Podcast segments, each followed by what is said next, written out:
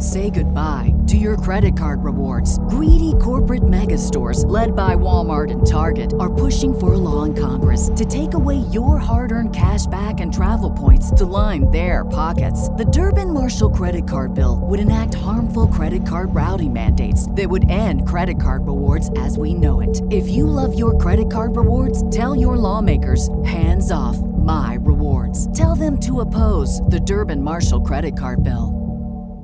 Star Wars 7 by 7 episode 3110. All right, we've got the second of our breakdown episodes on the season premiere of The Bad Batch. This one on episode 2, which is called Ruins of War. Let's dig right in. Punch it.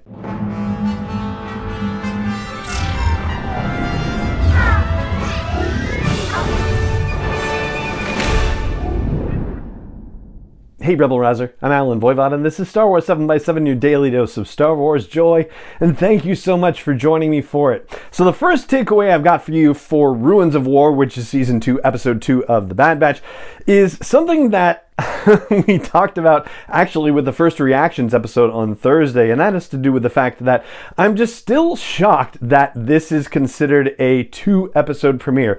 I was thinking back to the debut of The Bad Batch and the episode Aftermath, which was the very first episode of the new series. That episode was a 70 odd minute single episode. And I feel like they could have done the same thing with this situation. Spoils of War and Ruins of War really are, for all intents and purposes, one episode. I guess where I'm going with this is that I feel bummed out by the fact that we're getting a little less Bad Batch this time around, is what it seems like, because the 16 episodes last time included one very long episode, and this time that doesn't seem to be the case, unless we've got something ahead that's going to surprise us in that regard. As a result, and this is my second takeaway. This episode is actually a little formulaic in a sense, I guess, because really from where it starts, we know that a couple of things have to happen. Number one, we know that the Bad Batch has to get out of the difficulties in which they find themselves. Yes, that happens every episode. That's fine. But really, that is the only purpose of the episode is to get them out of the situation in which they find themselves. Secondarily, we have to find out whether they're actually going to be able to complete the mission that they are in the middle of. And also, secondarily, how are storylines and character arcs going to be advanced for the groundwork to lay out over the course of the season? So, to answer one of those questions, we'll explore that with our third takeaway. And it's kind of an unanswered question at this point. It's not really going to be definitively answered until we see them again in episode three.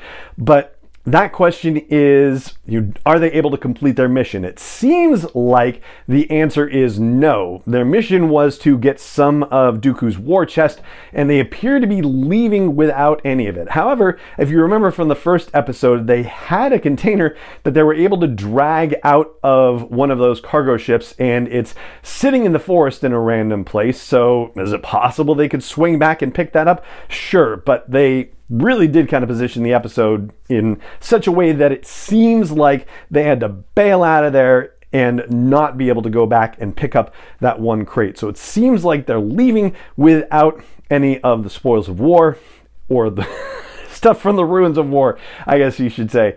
And yeah, how is that going to factor in with Cid and with Phee Genoa, right? So in this particular case, it doesn't seem like it was an assigned job. It was just a tip that Phee gave, and Phee wants a percentage of whatever comes back, but nothing's coming back seemingly, so Phee's not going to get anything out of it. But it wasn't a commissioned thing necessarily, except for Cid. So Cid might be a little upset, and maybe there's going to be some kind of, well, yeah, now you're in deeper debt to me because I'm paying for your fuel and supplies to pull off these jobs or something, and so maybe this is going to end up setting them back. Our fourth takeaway has to do with their encounter with Romar Adell, who is voiced by Hector Elizondo.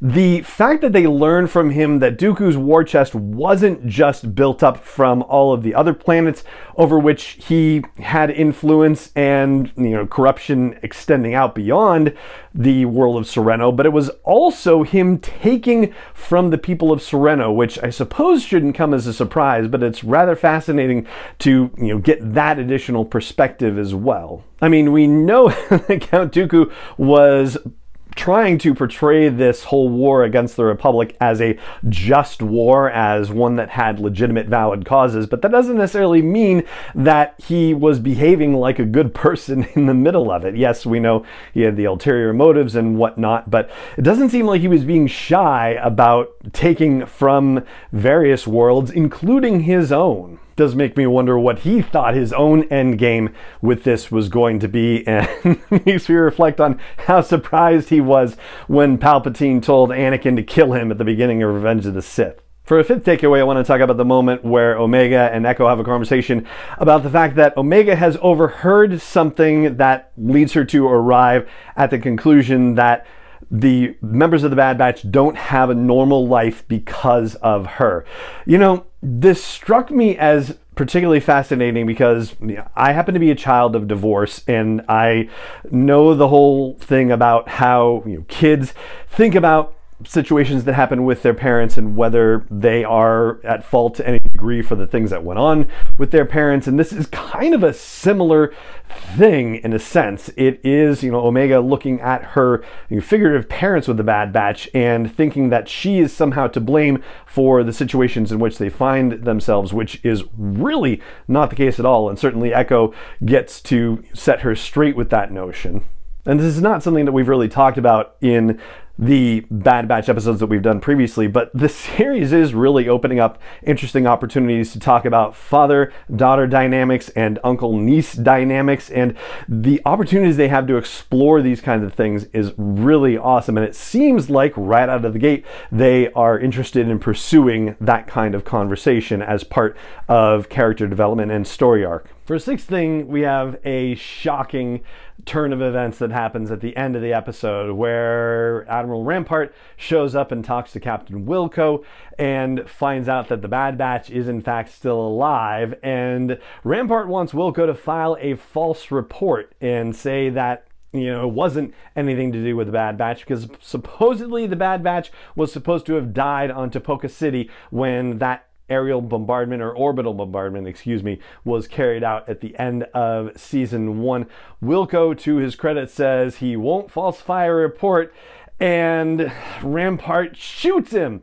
Oh, yeah, what an awful situation right there. And it brings up a, a, lot of stuff for me, like the plight of the clone troopers in general, having fought in a war that you know they didn't choose, and that you know, like Rex said toward the end of season seven of the Clone Wars, where they were alive and able to experience life because of the fact that this war happened, and yet they were also part of this war and didn't ask for it, didn't necessarily want to be a part of it, and so were conflicted about the whole situation. But then you add on top of the fact that this programming kicked in for them that made them think the Jedi and anybody else who was against the Empire was a traitor. Like that is really out of their control and turned them into you know, automatons at best, slaves at worst. And so you can understand and even, you know, more greatly appreciate the fact that the Bad Batch,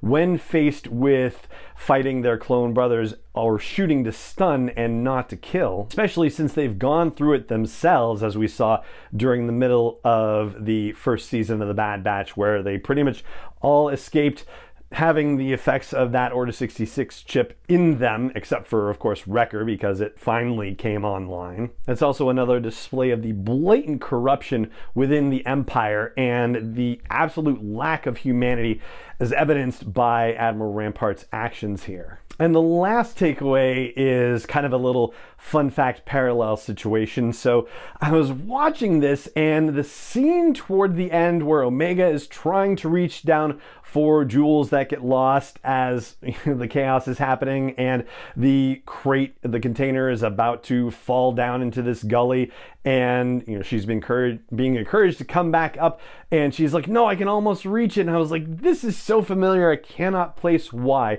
well the folks at podcast of the Whills put a little thing out on twitter with a picture of indiana jones and the last crusade where elsa is reaching for the holy grail that is just out of reach and it's like i can get it and indiana jones is saying no don't and she's like no i'll just get it and she ends up falling to her death and then Indiana Jones is in the same position, and his dad has to say, let it go, and he ends up letting it go and is able to survive. And that's basically what happens in this situation as well. It's a parallel for Last Crusade. So I thought that was kind of fun too. And kudos to the podcast of the Whills folks for flagging that one and letting me know, like, yes, that was it. anyway, so there you go. That's what I've got for you in our breakdown episode of Ruins of War, which is episode two from season two of The Bad Batch, and that is going to do it for this episode of the podcast. It just remains for me to say thank you so much for joining me for it as always, and may the force be with you wherever in the world you may be. 7 by 7 is not endorsed or sponsored yet by Lucasfilm Limited, Disney, or 20th Century Fox, and is intended for entertainment and information purposes only. Star Wars, the Star Wars logo, all names and pictures of Star Wars characters, vehicles, and any other Star Wars related items are registered trademarks and or copyrights of Lucasfilm Limited, or their respective trademark and copyright holders. May the force be with them. All original content is copyright 2021 by Star Wars 7 by 7 We hope you love it.